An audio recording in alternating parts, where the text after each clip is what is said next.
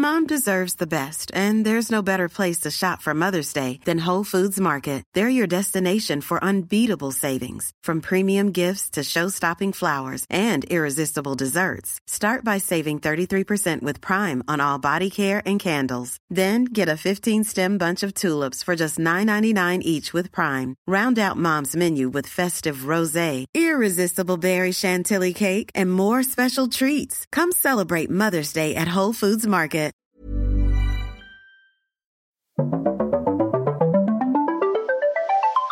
You're listening to Luke's English Podcast. For more information, visit teacherluke.co.uk. Hello, listeners. Welcome to episode 800. Yay!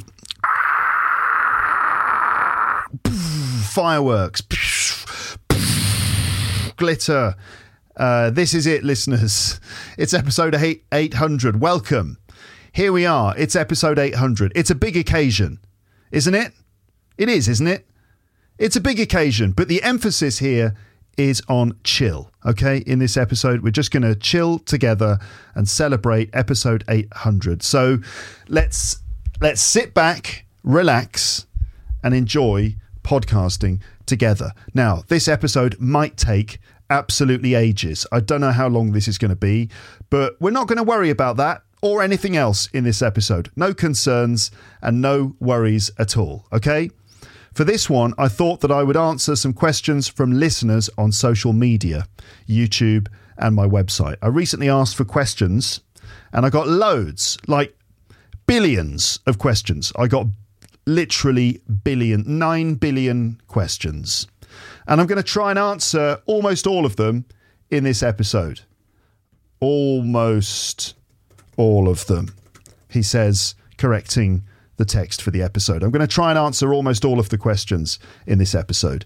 By the way, this little intro bit is scripted. And you can find the script for this first part on my website, or you can see it on the video version of this if you're watching the video version. You might have noticed but the rest of the episode, the vast majority of the episode, will be unscripted and I'll just sort of be uh, speaking spontaneously. Okay. So, billions of questions. I'm going to try to answer almost all of them in this episode. That might be seriously overambitious, and this could end up being the longest episode ever. We will see. If I have to divide it into parts, so be it. We've had episode 300, part one and part two, if you remember, as well as several episode 666s. There was 666 part 1, 2, and 3. So we can have episode 800 in a few parts if it's necessary. But in fact, that does uh, that does prove that I've already done more than 800 episodes, doesn't it? Because there was 300 parts 1 or 2, 666 parts 1, 2, and 3, and others. Um, in fact, I reckon it's over 1,000 if you include the premium ones, the bonus ones, the app only ones, the phrasal verb ones. It's got to be more than a thousand. In any case, I'm going to try to go through the questions uh, that Lepsters have sent to me and try to answer as many as possible. This is bound to take bloody ages. I mean, hours. It could take hours. We'll see. So I've chosen nearly all the questions which came to me, except for World Cup. Uh, except for World Cup questions because I'll probably talk about that in another episode. Uh, the questions are presented here in no particular order from various social media platforms, and I'm going to correct errors if and when I find them. So this will be a sort of error correction episode two, I expect. We will start in just a minute, but first, I just wanted to take this moment to celebrate getting to 800 episodes. 800 episodes. Okay, listeners. All right, listeners. How are you doing? You're right there in podcast land? It's grey and cold here. Very grey and very cold. I've got loads of different lights on in my pod room. I've got a light in front of me. I've got a sort of blue light behind me and various other lights. I'm desperately trying to feed the room with light so that the video looks looks reasonable. I don't know. I hope the video looks all right. Anyway, we'll see. So 800. Uh, what does this really mean to me? Well, I suppose really it's just this podcast has become a sort of long term professional project which has actually been a success and which continues to be. I mean, I've no, I've I've never ever done a project uh, as long as this uh, at this kind of level for you know in my life. Um, so I think it's no mean feat that I've managed to keep it going. And also, 800 is just a nice big number, isn't it? It's just a nice large number. Um, and 800, really, when you think about it, is is a massive amount of anything, isn't it? Just name a thing and imagine 800 of it. It's almost always a lot. Like just anything at all, like pairs of scissors, 800 pairs of scissors. If I had 800 pairs of scissors in this room, I might not be able to, to actually do any work because the scissors would just be everywhere. I mean, 800 anything, 800 cars, for example, that's that's like a whole car park full of cars or several car parks. I mean, 800 is a lot. So it's satisfying to reach a milestone. But now I have my sights on episode 1000. That would be special, right? Uh, 1000 is coming fairly soon. I mean, if I do about what? Let's say, give or take, I'd probably do about one episode a, uh, a week, let's say. So, plus the premium ones, but then they don't get counted in the in the numbers. Uh, so if it's one episode a week, it's about fifty episodes a, a year, maybe. So that's I'm about what? What's that? Four years away from episode a thousand. Is it that far?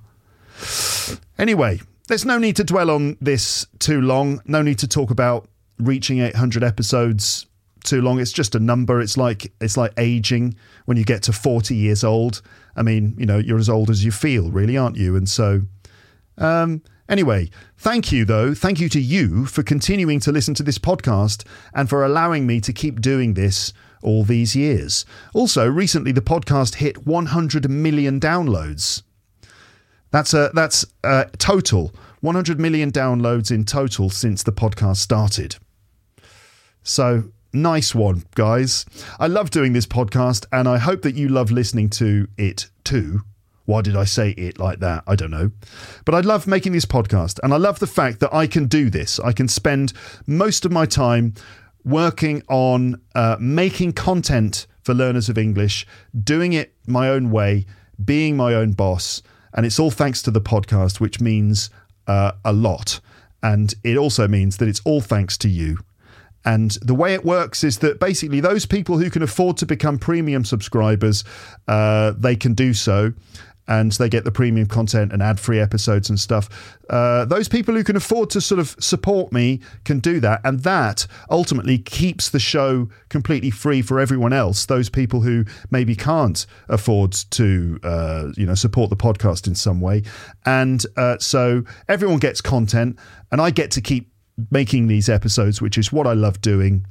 So there it is. So now then, thank you, basically Thank you for keeping the podcast alive. So let's get on with the listener questions. Let's get stuck in there with the uh, with the listener questions now. Okay, and and by the way, I think I said this, did I? I've removed all the World Cup questions because I think I'm going to talk about that in a separate episode. Okay, so World Cup is going to be, I'm going to talk about that in another episode. Um, so here we go with questions from Lepsters. Here we go. Questions from Lepsters. So these are questions from YouTube. So the first one is from Cyril Alexander. And Cyril said this Hello, thank you for this Lux podcast. I saw you like playing guitar, and maybe you have your own compositions, and maybe you have some thoughts about your own rock band. Luke, did you ever dream to be a rock star? And would you ever, uh, would you be able to wear the rock star burden? Um, any corrections necessary? Maybe should be one word here. Uh, maybe, maybe, maybe you have some thoughts. Did you ever dream to be, dream to be a rock star? Dream of being, dream of being a rock star? Yes, playing guitar. Maybe you have your own compositions. Maybe you have some thoughts about your own rock band. Did you ever dream of being a rock star? Would you be able to carry the rock star burden? Um, so, all right, so. Um, yeah, I used to play in bands. I was in lots of different bands. Uh, this is before I started the podcast, really. Uh, lots and lots of bands, and I was very serious about music for a while. I played the drums, and I was in. I mean, I made a list of the bands I was in here.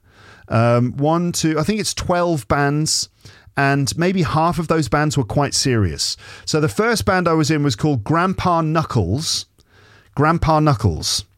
That was the name of the band. It was a punk band that my brother was in, and they had a bass player, and he he he left for some reason. They lost him, so they needed a bass player. So I stepped in. I was 15 years old. Uh, I had sort of like curtains, you know, that kind of haircut from the 90s where it's a center parting and the hair goes down, kind of like like Hanson, you know, like MMMBop. I looked like that, but my hair was a bit shorter. And uh, so I played bass for them. And so my first experiences of live music were playing bass on stage with Grandpa Knuckles. Our lead singer had a huge Mohican haircut and everything. And we used to play very heavy punk music. And then after that, I got into my own band with um, some of my friends, including Jake, who is the daughter of Megan Davies, who I interviewed. She was the bass player who was in a pop band in the 60s. So I was with uh, Jake and some others in a band called Skellington. Skellington is the word that a child would say when they want to say skeleton, but they can't say skeleton, so they say Skellington. So we called ourselves Skellington. And we were a, uh, a punk funk band which means that we played kind of like funk music, but quite badly, basically. And we played the college bands concert, which was a big moment. So at sixth form college, which is like a school, but everyone's 16 to 18 years old. Um, and at the end of the first year, there was a concert in the uh, the main sort of uh, what do you call it? Sort of common room of the college, and there was a stage put up and stuff, and the bands at the college all performed songs. You know, there was a big gig. And there were lots of bands at college. And so we practiced and practiced and we did our stuff. And it was a total smash. It was brilliant. And we did. We did sort of like instrumental funk music. We also had a singer and lots of wah wah and Hammond organ and stuff. It was really good. But we didn't really go anywhere. Um, the band sort of fell to pieces in typical fashion, very sort of spinal tap, really. I was also in a band around the same time called Flat Badger. Um, and we were a sort of a jam band in uh, the garden house in my at my place because we had this garage that was separate from the house and we had the drum kit set up in there and and we had electricity in there so we could plug all the amplifiers in and we used to practice there so that was a, a band I was in with some guys from college then after hy- after Skellington there was Hypersound which was our kind of Britpop band basically with again with Jake from Skellington Jake was a great songwriter and he came up with lots of really good songs. And with Hypersound, we were quite serious. We used to practice all the time and we uh, recorded several demos as well, including one in a in a sort of professional recording studio in Birmingham. But again, didn't go anywhere, unfortunately. After that, I was in a band at university and we were called Orson. That's not awesome, like, oh my God, that's awesome, but Orson, like Orson Welles, which is exactly what I had to say every time I told anyone the name of the band. It's like Orson, but not like awesome, but Orson Welles, you know. And uh, we used to play lots of gigs in Liverpool. I played at the Cavern Club, the famous Cavern Club in Liverpool, uh, on stage playing the drums, although technically it's not exactly the same Cavern Club as the one the Beatles used to play in because that was smashed down to make way for a underground train line. But they recreated the Cavern Club pretty much next door. So I did do a, a show there, and we also won a number of competitions. We were quite a good band, again, quite serious. Um, we recorded a demo in a, a, professional studio in Liverpool. We went to London. I went with the guitarist and singer, and we went around, schlepped around London. Giving out our demo tape to all the record companies. We heard absolutely nothing in response to any of them. And uh, after we decided to just leave Liverpool, that was the end of the band. So that was awesome. Then, um, when I came back from university and went back to the Midlands, uh, near Birmingham, I got into another band with Jake again. And uh, the band with Jake was called Ute Club, which is kind of like, I guess it means youth club, but it's a certain way of saying it. Ute Club, not youth club. So, anyway, Ute Club, we were a sort of. Um, we were a bit like the Happy Mondays or Black Grape or something like that, maybe Primal Scream, sort of um, dance music with samples and stuff, but with live instruments as well and we did loads and loads of shows in Birmingham. We made recordings. We were on TV in in London and stuff, and we tried our best. But I was not. I, I wasn't feeling it at the time, and I wasn't in a very good place at the time. Sort of, I didn't feel very happy. And that was just before I went to Japan. And after I'd been in Ute Club, I trained to be a teacher and then I went off to Japan. I also played at the same time in another band called the Jake Bullet Band, again with Jake. And uh, we did sort of versions of all his songs because he had some other songs that he'd made for another album, which was like a studio album. But we decided to make a live band out of it, and we did lots of gigs with with the Jake Bullet Band as well. I, I can actually play you some samples. I mean, this I said before, this episode is going to be ridiculously um, ridiculously long. Okay, so let's just relax and not worry about that. Um, this was the demo. This was the demo of Ute Club. Um, the guys I was in a band with in Birmingham before I went to Japan.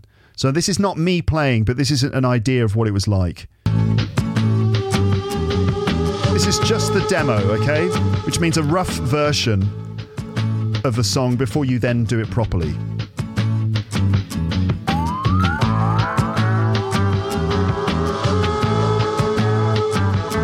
This track is called Sleepy Monday.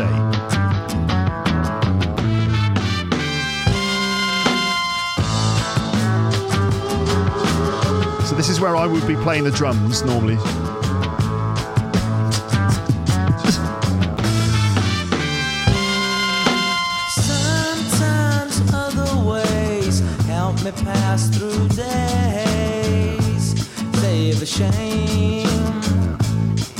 So, there you go, that's Ute Club.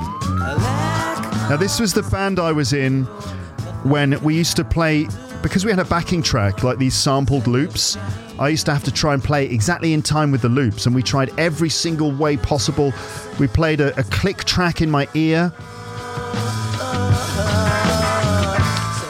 Uh, there was a click track in my ear, and uh, I had to try and play along to that, but I couldn't hear it because the music was too loud. And then we tried playing the music in my headphones, but that didn't work because I couldn't hear that. In the end, we got a huge monitor speaker and put it on a table next to my drum kit and blasted the backing track out of the speaker right into my ears. I think I've probably destroyed my hearing from doing that.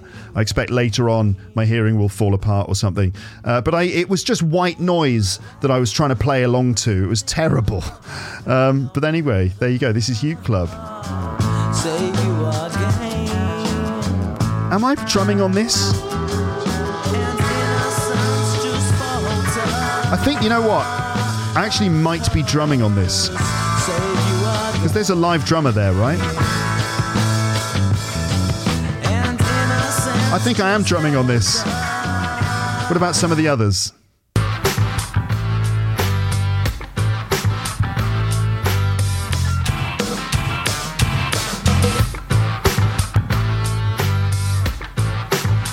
I don't remember, to be honest, if I'm drumming on that or not. But anyway, that was Ute Club. Then I went to Japan, right? And I and I remember uh, when I when I first arrived, I was talking to one of my colleagues. We were just like fresh, freshly arrived, and I had no sense of how I could ever integrate into Japanese life or culture in some way. And I remember sort of looking at a guitar shop in a street in Paris with one of my colleagues and sort of daydreaming and going, "Oh, I'd lo- imagine I'd love to be in a band in Japan with some Japanese guys." And my colleague was like, "Well, you totally can," but for some reason it was like totally impossible for me that I would ever get that sort of. Um, involved in life there. But of course I did. And I was in a band called Kilimanjaro. And that was a sort of like a shoegazer sort of uh, indie rock band uh, with a couple of Japanese people. Um, one of whom was called Yusuke, Yusuke Namoto. And the other one is Azusa. But I don't remember her surname. And I got an email from her. I hope that if she, Azusa, if you're listening to this, I hope you don't. I hope you don't feel uh, awkward about me mentioning you, but uh, you sent me an email and I replied to you. So I hope you're doing really well. It was nice to hear from you. Uh, so anyway, Kilimanjaro, that was a very nice band and uh, like like three piece and. Um, Azusa spoke really good English. Yusuke was like totally silent the entire time.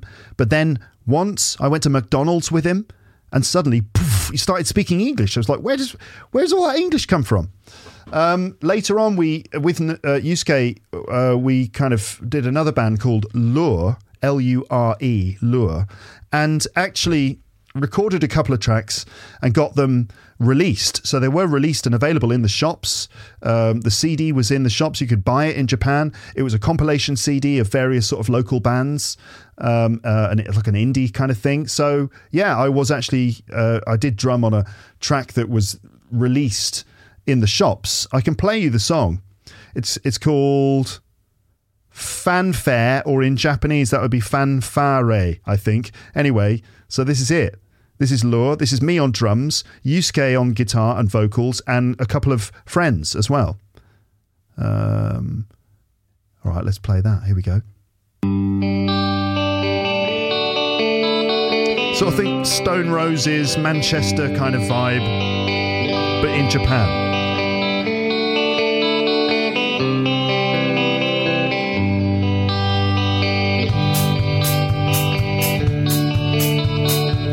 It's a very sweet song. I really, really like this song. It's lovely.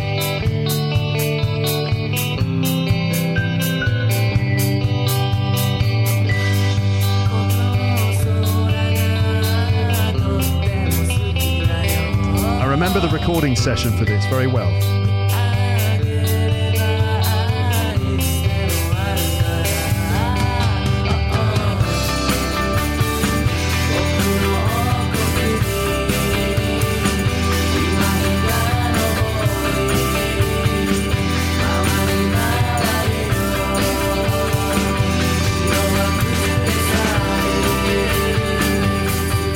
Great memories, I have to say.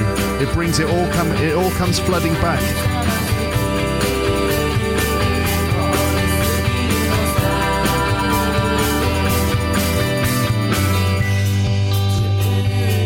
Ooh, some nice vocal harmonies.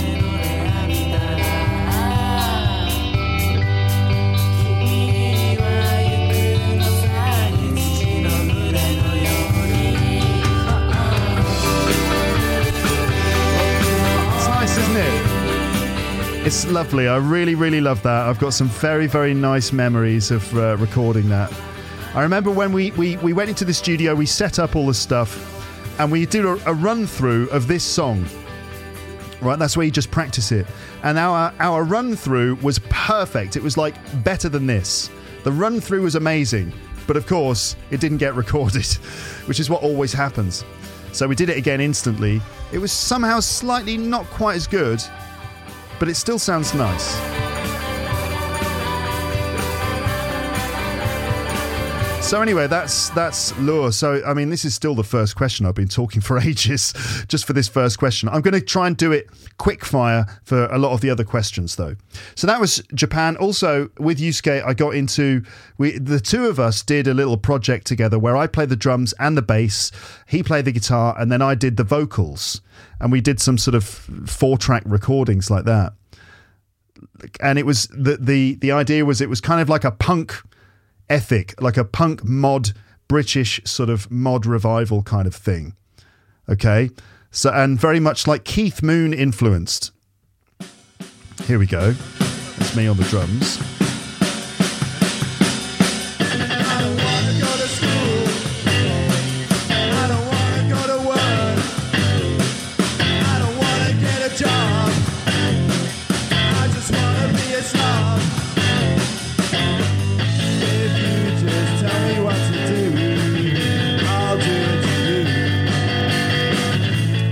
Watch the news.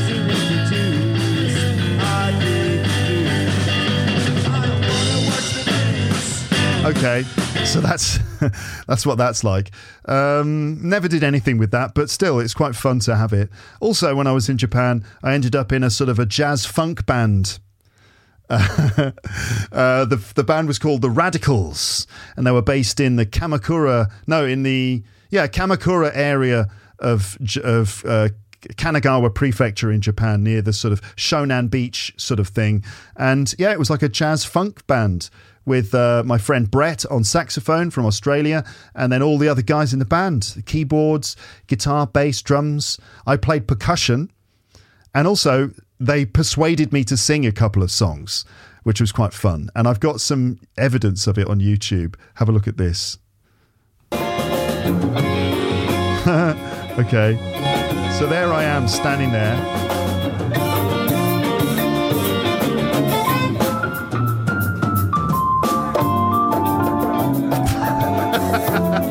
so this is what 2003 oh my god. So look at me i'm standing out. So I, I'm, I'm like way taller and so much whiter than almost everyone else on stage. I don't quite know what to think when i look at this it's quite embarrassing but i was having a fantastic time you've no idea so okay, playing percussion in a in a funk band, in a jazz cheesy jazz funk band was kind of always one of my dreams. And so, although that's a little bit embarrassing to look at, it was actually amazing fun and a great opportunity to actually do something I'd always dreamed of doing. So uh, that was the Radicals. Then, when I came back to London, uh, my brother moved to New Zealand, and of course, the band he was in needed a drummer, and that was a punk band. So I ended up in Salvo. I did an episode about Salvo years ago. I don't remember the number, uh, but it's the story of Salvo, and it's a drunken conversation with some with the members of the band.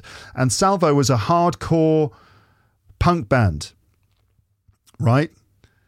So from funk to punk and back again, uh, hardcore punk band, and we were again really serious. We practiced every week and um, we did loads of gigs in London. We recorded a demo. We shipped the demo around everywhere. We got nowhere again.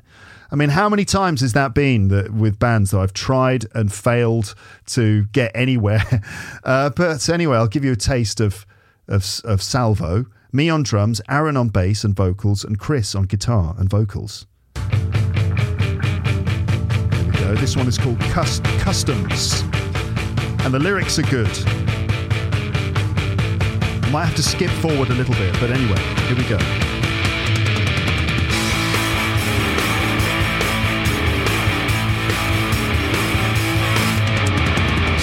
See, quite heavy music.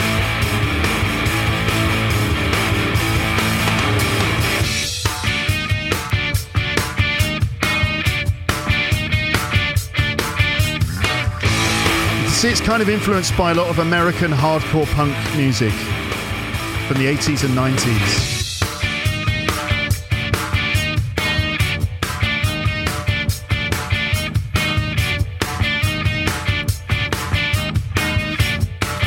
Check out the lyrics, they, they're good. Here's a question customs asked. What you got inside your hand? Is it something we could have? Will it make the world turn round? They overpay for it, but keep on taking it. It's overrated, but the body gets no return. It gets sliced by the knife that you wave around. Calling the favour, but the product is stuck. We're feeling nothing. We should have done something. When you're such a needle, I didn't remember again. You come back. Okay, you get the idea. I'm not sure everyone's going to be a fan of that, but that's just an idea. I mean, the, this this track here, this is the last one I'm going to play, is like uh, I had to basically play as fast as humanly possible, right? You hear when I, my drums come in, the whole song speeds up, which is not really a good sign, but I'm trying to play as fast as I can.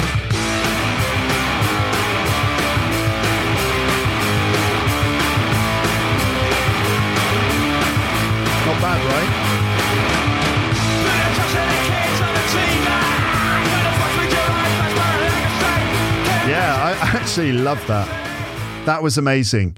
But um, so that's kind of like the last serious band I was in, really. Uh, other than that, I was in um, I was in the school band at the school I used to work in, the London School of English. We had a band we used to practice every week, and we did lots of cover versions of like 60s and 70s uh, songs and things. And we used to do uh, shows at school parties. So every sort of few months there'd be a, a big party at the school, and we would perform for like two hours or so. And we would because we played for so long and we were the music it was great to see people dancing people like really dancing to our music. And that was always good. And i was in a band with my cousin ollie called sick rock and we did cover versions for birthday parties and stuff like that. And i played bass and sang in that one. So there you go those are all the bands I've been in uh, with limited levels of success. Also, I've, I've made lots of my own music too. Uh, no need to go into that any further. Right. So I've been talking for half an hour, and I think that was just the first question. I mean, that was a big question for me, but still, half an hour on the first question. We need to speed up in a big way because how many? There are 95 pages in this document. So we could be going for ages. Maybe this is going to be like a four part series or something. I don't know. Anyway, let's carry on. So, uh, Engshan, this is English with Zishan, wrote this. He said, Hey Luke, my name is M. Zishan. I'm from Pakistan. I'm your big fan. So could you explain us? We don't normally say explain us, normally just could you explain? Could you explain the difference between these sentences? Okay, a bit of language stuff. All right then. So, the differences between these sentences. First one is this We had to stay until we had finished our podcast. We had to stay until we had finished our podcast. And the second sentence, we had to stay until we finished our podcast. So it's basically past perfect in the first one until we had finished, and past simple in the second until we finished. Which, what's the difference? There's a very slight difference. Uh, Zishan is also asking which one is correct. They're both correct. They just mean slightly different things. So in the first one, we had to stay. Let's let's deal with the second one first. We had to stay until we finished our podcast. So here's the timeline. Okay, here is uh, the podcast, podcast, podcast, podcast.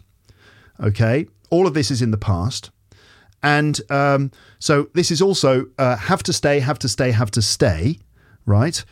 And uh, the have to stay continues for the same length as the podcast. So when the podcast finished, we could go, right? The same moment the podcast finished, that's when we could go. We had to stay until we finished our podcast. Now, the other one is we had to stay until we had finished our podcast, means that, um, hmm, okay, so there's here is a point which is we finished our podcast, and then after that, even briefly after that, it's here we we had finished our podcast at this point. Now, the finishing of the podcast happened before, right? This moment. That's why we say had finished. So we, we, we had to stay until we had finished. That means we had to stay until after we finished the podcast. So that is probably slightly later.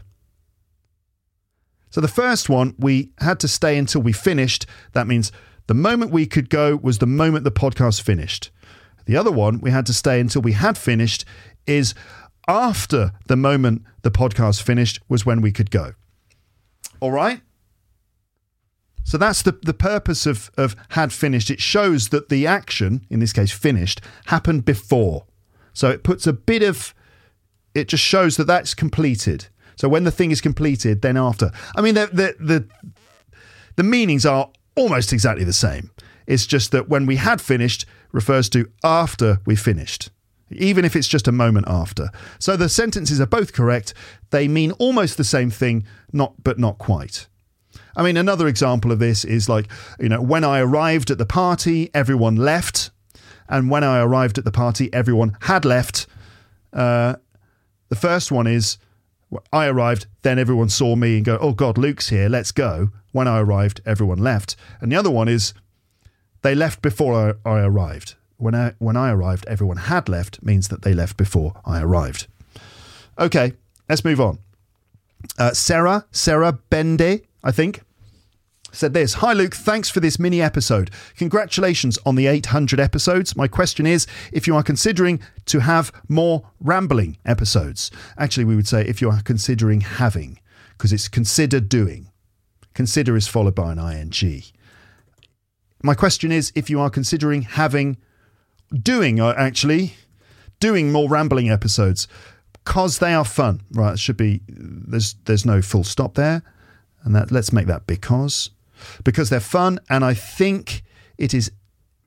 and I think it is an excellent way to learn how to speak naturally and talk about daily life. Looking forward to seeing, not looking forward to see, but looking forward to seeing more rambling episodes. So basically, am I considering doing more rambling episodes? Yes, absolutely, of course. I always want to do rambling episodes. Basically, the way that works is that um, I uh, what am I talking about?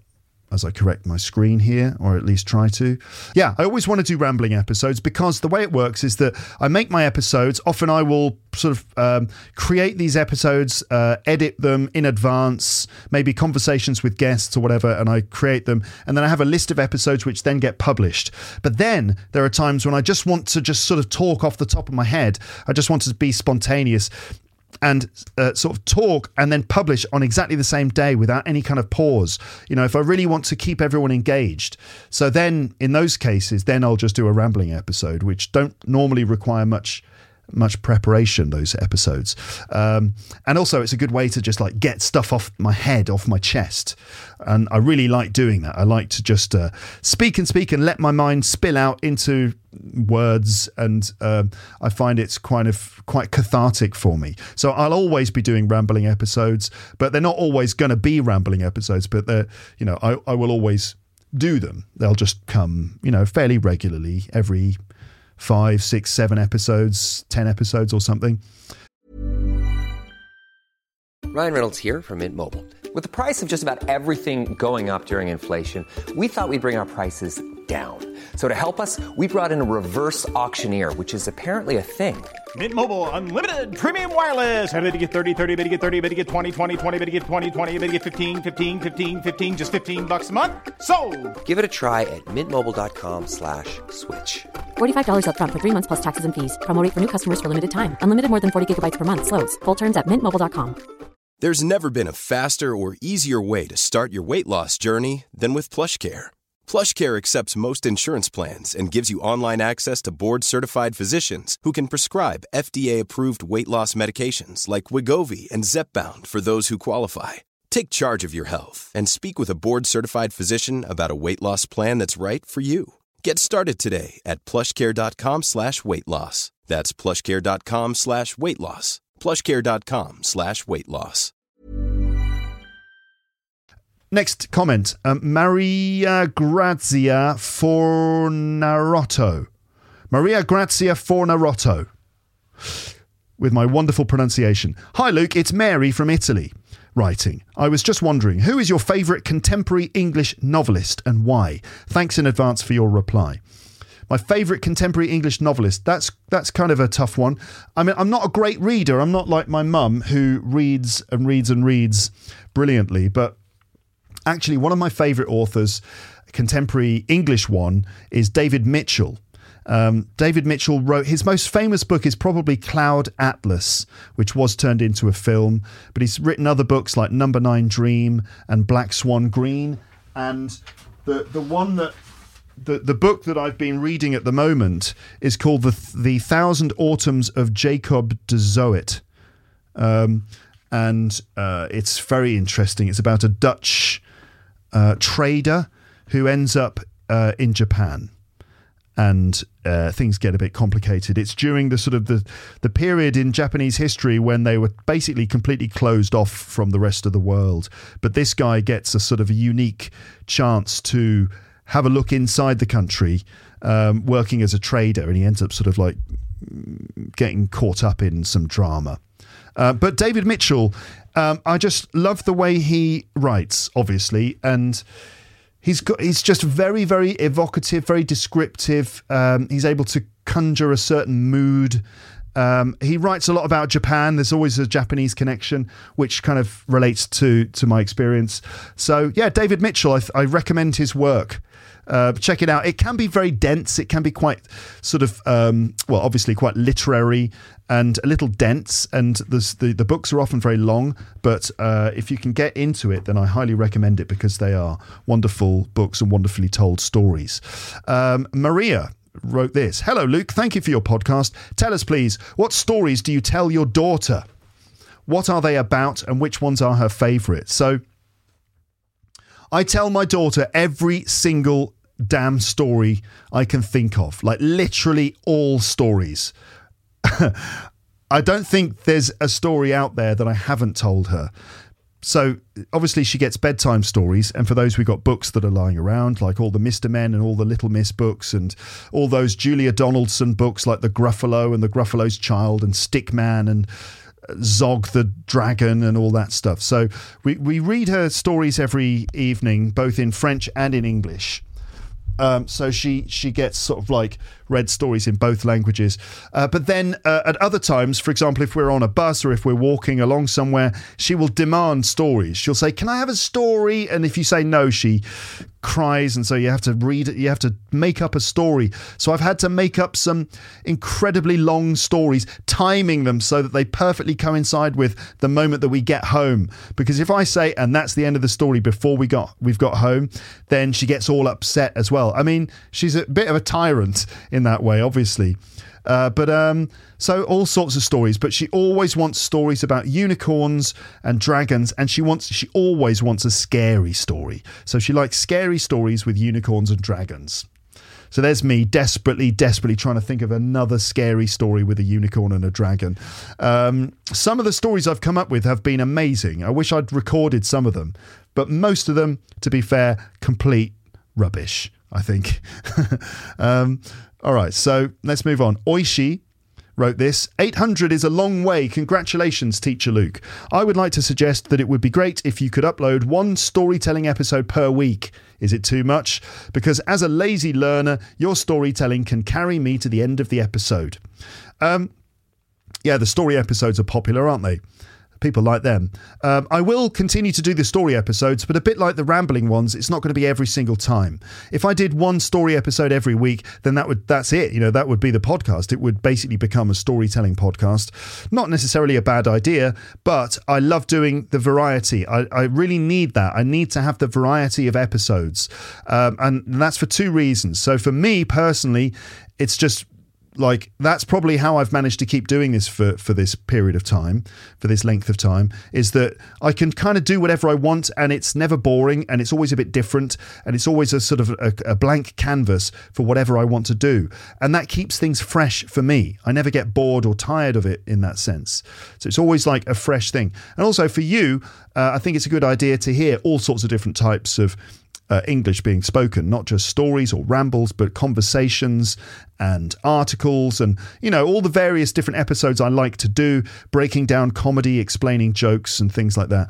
So, uh, you know, I think it's really important, in fact, vital for the podcast that I keep it varied because you know, some people say the story episodes are their favourites. Other people say it's the rambling episodes. Other people say it's the episodes with Amber and Paul. Other people say it's the Rick Thompson report. Other people say it's it's episodes with my with my brother or my mum. So everyone's got their own different favourites. So if I made the podcast only one thing, then I think it would lose something. I mean, sometimes the podcast is a little all over the place. It's a bit ramshackle. You don't know what's going to come next. Sometimes it seems a bit inconsistent. But for me, that is uh, an intentional thing. I always want something to be new and I want to keep you on your toes so you don't quite know what to expect each time. Um, I think that's been part of why the podcast has been a success, is because I've allowed it to stay fresh in that way. So I will do story episodes regularly, but it's not going to be every single week. Uh, or Janya Markovic. Hey, Luke. I really like what you do, and I'm a fan of your sense of humour. I was wondering, as a kid at school, were you this type of guy who bravely says a joke loudly so that the whole class hears and giggles afterwards? Uh, yes, I was. I was that cheeky kid at school who would make jokes or say comments in the class and I'd make all the kids laugh. And I'd get away with it. I would almost always get away with it. Often it's because the teachers wouldn't notice that it was me. They wouldn't realize it was me, and so I'd get away with it for that reason, or because uh, the teachers would kind of not mind because I was actually kind of a nice kid, but I would make cheeky comments. Um, so yes, definitely, I was the, the the kid who did that sometimes. And do you feel that via humor you make atmosphere or make the atmosphere uh, in any place like job, school, family, pre-Christmas, pre-Christmas hustle or pre-Christmas hassle?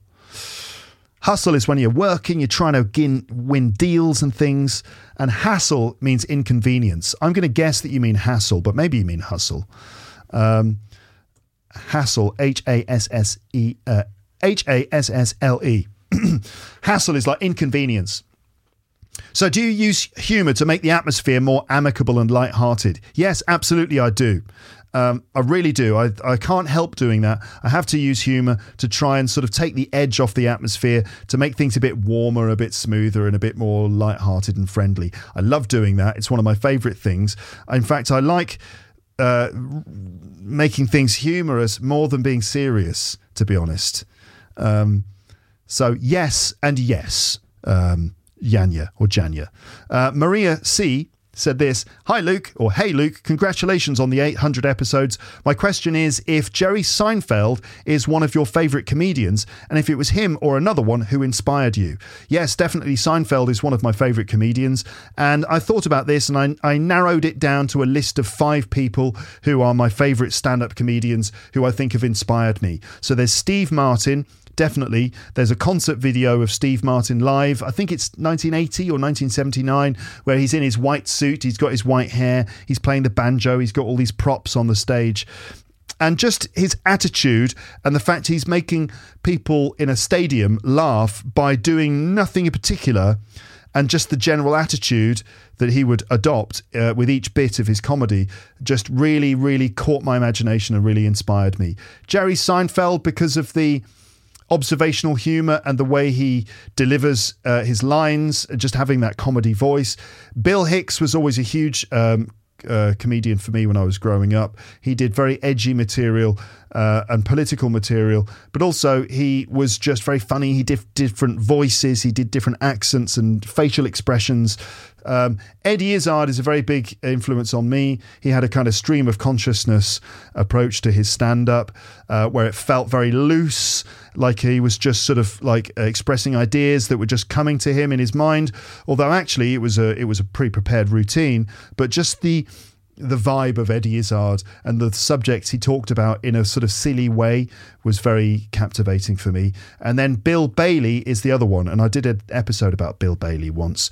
He's a musical comedian. He does he plays guitar and piano, and he's very very very funny with it. And I love his musical comedy. So there you go. There are my inspirations comedy wise. Serg or Serge uh, Burrow Burrow don't know how to say your name, sorry. Hey Luke, what's cracking? Thanks for your fantastic podcast. In my humble opinion, for the time being, it's one of the most fascinating podcasts in terms of immersing in British English and British humour. What do you mean for the time being? why why did you say for the time being? Meaning at the moment, until I find a better one, Luke, yours is the best. I'm just joking, of course. Um, thanks for your comment. Um, uh, my question is Do you consider moving to somewhere from Paris in particular and from France in general? So sometimes with my wife, the two of us, uh, we consider talk. We talk about moving back to England and where we could go, and basically, uh, it's probably London, but it's very expensive and you know there's the school situation with my daughter and all that stuff my wife's work. How would we make the transition? So we do often talk about going back to england but it would be difficult. And then we also talk about moving outside of paris uh, maybe to a region near paris just nearby but just outside because the house prices are much more reasonable there. You get a lot more space um, and access to green spaces and stuff like that. So we do talk about that sometimes. Uh, other than that I mean, sometimes we float the idea of moving to Canada or something like that, which is quite a nice idea, but I don't really want to be that far away from my family. So, not really. I think we're quite happy staying in Paris for the time being, but we will see. Uh, Living Italian Style with Nina on YouTube wrote this Hi, Luke. Thank you Thank you for your amazing job on your podcast. My question is when will you release another episode of the Rick Thompson Report? Uh, so that's going to be fairly soon. I don't know when, hopefully before Christmas, uh, Nina. Um, we've been waiting to see how Rishi Sunak gets on with his government, um, and we're just sort of like having a little look and just seeing. Uh, we'll probably do something about Rishi Sunak and his government, uh, and maybe the strikes that have been going on. We might do that uh, before Christmas, or maybe I'll record it with Dad during the Christmas uh, break. We'll see. Antin Kuntin, Antin Kuntin said this Hi, Luke. First of all, you're doing a really great job. Thanks, Antin. My question is Are you talking normally, like in your daily life, or slower and clearer than usual so that we can understand? Thanks in advance for your answer. Um, I think for the most part, in general, I speak the same um, on the podcast as I do in my more in my normal normal normal what in my normal life, Mormon life. I'm a Mormon. Uh, no, I'm not a Mormon. what are you talking about? So I think I talk pretty much the same as I do in my normal life, um, more or less. Maybe I make a bit more of an effort. So I think here are the ways in which I talk on the podcast. So maybe in the introduction to episodes, I will sometimes speak very clearly and try to make everything really easy to understand in the introduction to just grab your attention, just to ease you into the episode. And then later on, um, maybe if I'm having a conversation with a guest, then you'll see me just talking naturally like I would normally talk to a, a, a- human. Uh, who spoke English as a first language. So you'll just hear me speaking normally. But a lot of the time, too, like now, for example, I'm speaking fairly normally. But then again, there is a certain sort of broadcasting voice that you put on when you've got the microphone switched on and you're recording. You do kind of go into broadcasting mode. You make things a bit bigger. Even when there's no video recording me, I will move my arms and I'll gesticulate. I learnt that very early on in the podcast recording in my podcasting career. I learnt that ages ago. I remember sitting on the sofa in my flat in West London with the laptop on my lap because it was a laptop. That's what you do with a laptop computer. You put it on your lap, and um, and talking to the computer. I was only using the inbuilt microphone on the computer and gesticulating with my arms there on my own in the living room because I really felt it helped me to make what I was saying stand out a lot more and make it more um, noticeable and so on. So yeah, there's a certain level of broadcasting talk going on. But when I'm in conversation with a guest, I'm speaking totally normally. Um, so there you go. All right, Antin Kuntin. Uh, Vafa Gulieva said this. Hi, Luke. I've got three questions for you. In your opinion, approximately how many words do you need to have in your vocabulary to be able to speak like you do in your ramble episodes? And is there an efficient method for determining the amount of vocabulary for a non native speaker? Okay, so the way that I ramble in these rambling episodes, it's not just about vocabulary, it's also a certain mindset and a certain approach to being able to talk off the top of your head without stopping. So, I mean, you could try doing that in your first language and assess how you are doing it. You know, in your first language, and you might be able to see what your rambling skills are like then. And then you apply that to English and see if you can do the same thing. Maybe it's that you lack vocab. It could also just be a lack of practice and uh, just the ability to do it. I mean, I've been doing this for years. I've been teaching for over 20 years. I've been doing stand up, you know, for 13 years. I've been doing the podcast for 13 years. That's a lot of talking. And so you learn to do it after a while. You learn how to string your thoughts together. You learn how to connect your ideas. You know, you learn how to convert the things that are going through your head into the words that are coming out of your mouth so that you are speaking and talking which is the same thing. I mean, you're speaking and thinking at the same time, which is a great thing about the rambling episodes because I do think that makes them more captivating because there's a sense of real time communication going on where I'm expressing my thoughts real time as I'm thinking. Um, and I think that does make it quite engaging. Reading from a text, you don't get that so much because the text has been constructed in advance, and you're just trying to trying to read it out. Uh, but with this, there's my thought process going on as well, and so I think that does help to lock you in. Uh, but anyway, vocab, if you're interested in vocab, there's a website called manylex.com, M A N Y L E X. Maybe that's Manylex, M A N Y L E X.com. Um, I mean, this is another episode for another time.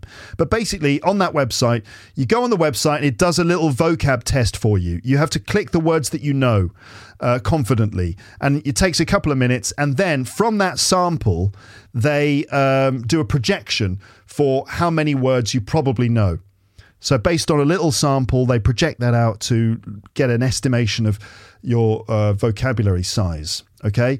Generally speaking, native speakers know between 20,000 and 30,000 words, somewhere in that region for most native speakers. I got about 25,000 words in the test. So that puts me slap bang right in the middle of that uh, range. So I am completely and utterly normal, just in case you were wondering. Uh, and apparently, learners of English who get about 10,000 words can be considered near native. Okay. And when I say native, I mean just, you know, um, someone who has uh, learned English as a first language in childhood and grown up in a predominantly English speaking environment. That's what I mean by native.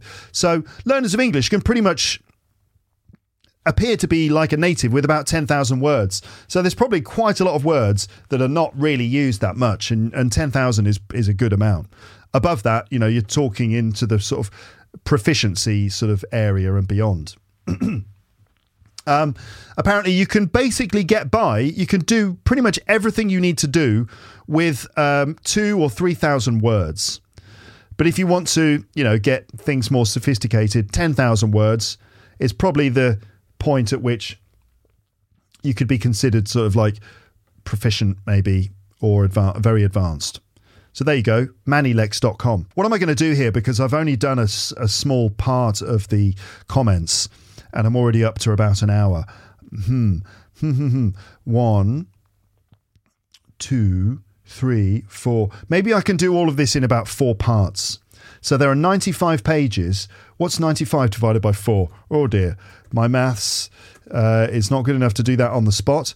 23.75. So when I get to well, when I get to 24 pages, then I can uh, then I can stop and um, carry on in the next part. Okay, I don't want this to be too long. That would be ridiculous, wouldn't it? Asta LH said this Bravo, Luke. Looking forward to your next podcast talking about the FIFA World Cup. Yeah, I don't know when I'm going to do that, but I'll do it soon. England are going to play France in a quarter final. I don't know when you're watching this, but today it's Tuesday, the 6th of December. And yeah, England France in the quarter final. Whoa, that's a fantastic game. Anyway, Asta's question How many Asian countries have you been to? Okay, so obviously I've been to Japan, but I've also been to um, uh, Vietnam. I've been to Laos. I've been to Cambodia. I've been to Thailand. I've been to Indonesia. I've been to Kuala. I mean, I've been to the airport in Kuala Lumpur. That's Malaysia, and I've been to the airport in Seoul, Incheon Airport. Does that count? Let's say it does. Okay, so Japan, Thailand, Vietnam, Laos, Cambodia, South Korea, uh, Malaysia. I don't know if those two count. So it's either five or seven Asian Asian countries. I think. Don't know if I've been to uh, India. Does that count? Does that count as an Asian country? India, because I've been there a few times. There you go. Jacob or Yakub said this. Hello, Luke. I really enjoyed your podcast about comedy TV series like Alan Partridge. However, I asked you very politely quite a long time ago about the possibility of doing an episode, likely more than one, about Peep Show. I believe that we could all learn from Peep Show loads of useful British expressions and phrases which never occur in textbooks for students. Is there any chance that some comedy episodes are in the pipeline? Respect and best wishes from Poland. Peep Show. Yeah, I'd love to do that. I'd love to do a British comedy episode about Peep Show, and I must do that. So, yeah, God, it's another thing that's going to be added to the list. I've got a very long list of episodes to be done. So there you go. I'm adding it to the list as well. Uh, Peep Show, great, great comedy show. Teacher Zdenek, this is Zdenek from Zdenek's English podcast. His question was this What is the hardest thing about doing the podcast? So I think the hardest thing about doing the podcast is taking an idea, like getting an idea and shaping that into the finished product going from the idea to the recording and then editing it down to the finished product. That can be very hard, depending on the episode. Rambling episodes are no problem in that regard, but I've got some episodes that are that can be really difficult, like the one about, um, for example, uh, the one about uh, why British singers sing with in American accents. So that was an idea. Like, why do British people sing with American accents? I thought, right, that's the idea. Now I need to do lots of research. So I had to do tons of research. I had to do loads of writing. Also, I had to pick out songs to demonstrate what I was talking about. And I decided to play them on the guitar and sing in American and British accents. So all of this stuff to create this whole thing, it was kind of like an essay more than a podcast almost with guitar demonstrations. That was extremely hard to put together. So shaping that idea which i knew was an interesting idea exploring why brits sing in american accents and then going through all of the reasons and demonstrating all of it with the guitar. So that's difficult. And i've got several other episodes like that in the pipeline which um, are just a bit of a, a headache to put together. I've got one about a song, a song which contains lots of stories, and I wanted to I wanted to explore the stories and, and tell the stories that are told in the song, explore the song lyrics, and then sing the song for you. And also do a parody version of it as well. Uh, so, but I mean, I just can't seem to get it together because there's too much preparation involved. So that's the thing. The whole process of shaping a complex idea into a finished uh, product. Zdenek. Uh, Dmitry Orbukov said this Hi, Luke. I'm really into your podcasts and watch every single episode, no matter what the length, or no matter what length it is. My favourite videos are about detective and horror quizzes slash stories. Are you planning to make the podcast? Are you planning to make mm, a podcast? meaning a podcast episode on this topic question mark if so i'm looking forward to seeing new episodes soon um, basically detective uh, quizzes and stories. Yes, well, it's your lucky day, Dimitri, because um, last week I recorded three, count them, three detective stories, three murder mystery stories on the podcast. Uh, so there's three episodes with three different stories coming uh, to you soon, maybe after this one. Um, Cristiano Ronaldo. I don't know if it's the real Cristiano Ronaldo from football, but maybe it is. Maybe Cristiano listens to this podcast and he's decided to try and improve his English. Anyway, Cristiano Ronaldo said this Hi, Luke, how's it going? First of all, thank you for teaching us. You're welcome. My question is Is it possible to speak like you if I only listen to your podcast? I mean, your intonation and your pronunciation. You speak very clearly. I like your speech. That is why I usually listen to your podcast. My name is Beri- Berdiev Azamat from Khiva in Uzbekistan. Okay, not, Christ- not Cristiano Ronaldo at all. It's Azamat um, in Uzbekistan. So, um, if you just listen to the podcast, can you learn to speak like me? Uh, not just listening. Obviously, listening is really important because it kind of gives you the blueprint for what English sounds like. Like, here it is. You want to learn English? You want to learn to speak English? You must listen to a lot of it so that you know what it sounds like when it happens, right? Um, so, um, so that's good. But you also need to do other things. You need to practice, practice, practice. Speak a lot. Practice speaking after me. Repeat after me. Repeat, repeat, repeat. Shadowing, speaking at the same time as me, saying the same thing as me. Um, so all those things. Um, listen and repeat with a with a script. So repeat what you hear and then check the script. Don't read the script while you are repeating. Just repeat what you hear and then check the script to see if you're correct. So lots of that focusing on the oral version of the language. Um, uh, study the phonemic script, learn the phonemic script, learn how to use it, and then practice uh, transcribing words in and out of phonemic script. So going from phonemes to words, from words to phonemes, all of it. Check the check that you you've been transcribing them properly by using a dictionary. Um, use the BBC uh, pronunciation workshop, Tim's pronunciation workshop on the BBC, BBC Learning English. Uh, there are loads of lessons there that you can do. And practice speaking with other people. Try and speak as much as you possibly can on a regular basis so that you get used to expressing yourself uh, with your words in English. And all of those things together, I'm afraid, are the things that you need to keep doing as a process. Um, this comment from respected. Now, the this is written in Chinese characters, but I um, I Google translated it, and it translates as respected. Respect, man. So this is respected's comment. Hi, Luke. I wonder what makes you an English teacher. I'm a new listener since maybe three months ago, and I enjoy your style a lot. Thanks anyway the, the since three months ago thing, it's a bit shaky whether this is correct, but I'm going to let it slide because I think it's all right. Because since and then a point in the past, three months ago is more or less a point in the past. So I'm going to let that one slide. That's good. So I wonder what makes you an English teacher. Uh, I don't know. What makes me an English teacher? I suppose, A, the qualifications. I've got a CELTA and a Delta. That's the two you know, the CELTA is the entry level qualification, and then the Delta is like the higher diploma in English language teaching to adults. That's the one that you you get if you want to progress in the industry, and it makes you a super teacher basically. Um, so I got that in 2006, Blum- Bloomin' heck, over 15 years ago. Um, so that I'm qualified, and also the experience, you know, 20 years, 20 odd years as an English teacher at the coalface of teaching in the classroom, teaching directly with students for over 20 years, right? Full time, most of the time. That's a lot of hours of contact time teaching. Um, so that's it. That's probably what makes me a teacher. And also, people call me teacher. So that must be something to do with it too. There you go. Respect, man. Cecilia de Mello. I'm probably pronouncing all your names wrong. But Cecilia wrote this Hi, Luke. Thank you for teaching us. My question is I don't have problems to understand you, but why is it so difficult for me to understand an American talking? Well, it's because they speak wrong, right? I mean, you know, they don't know how to speak, so obviously you're not going to understand them. I'm joking, uh, ladies and gents, just in case there was any doubts. I'm joking about that. Why is it that you don't understand Americans speaking, but you understand me? Well, maybe you're, maybe it's a question of familiarity. That's normally the reason.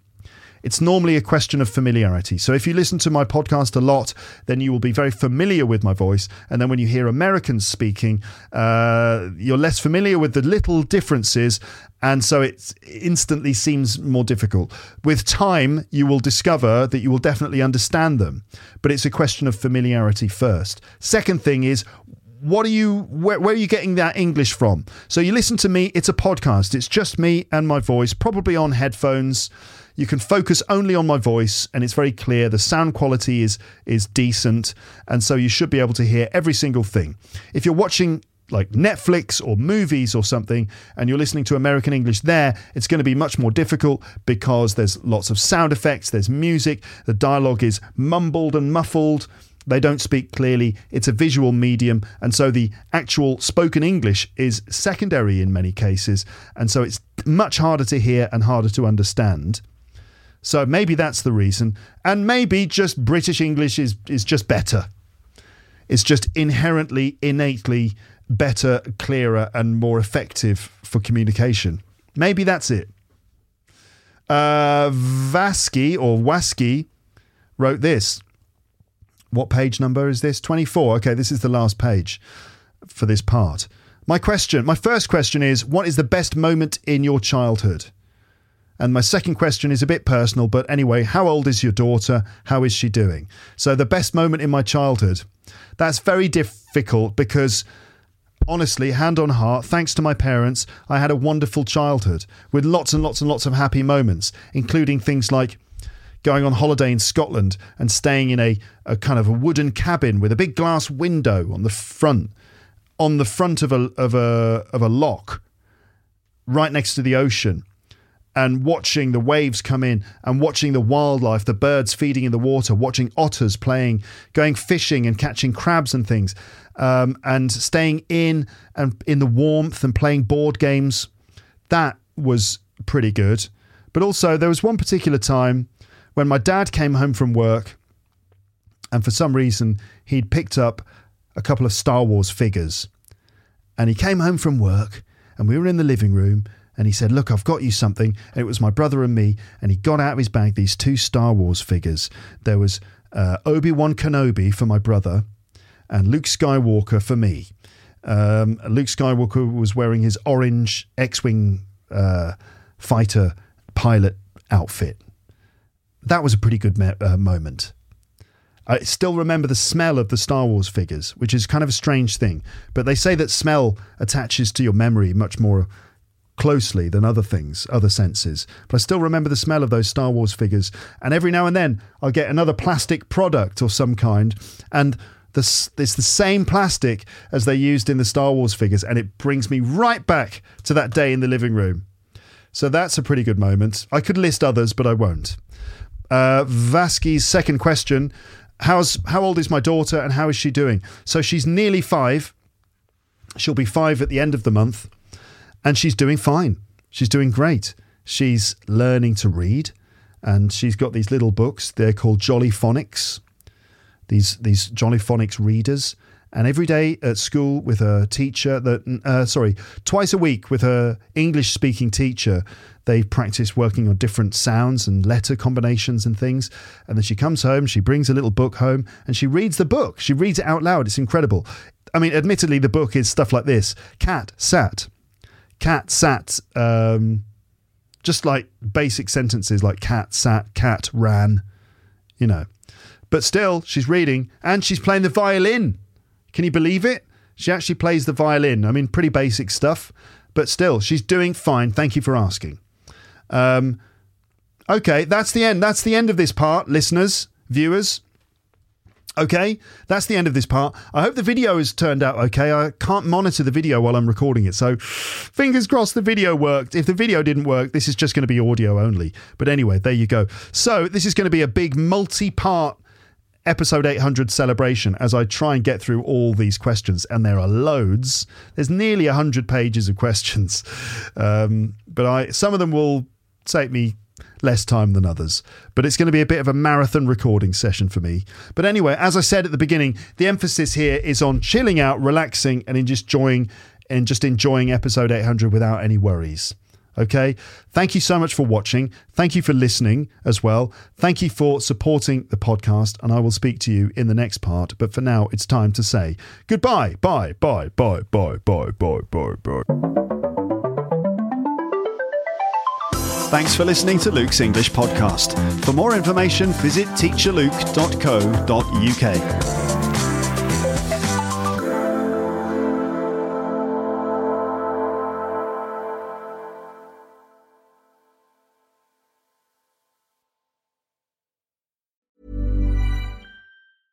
Mom deserves the best, and there's no better place to shop for Mother's Day than Whole Foods Market. They're your destination for unbeatable savings, from premium gifts to show-stopping flowers and irresistible desserts. Start by saving 33% with Prime on all body care and candles. Then get a 15-stem bunch of tulips for just $9.99 each with Prime. Round out Mom's menu with festive rosé, irresistible berry chantilly cake, and more special treats. Come celebrate Mother's Day at Whole Foods Market.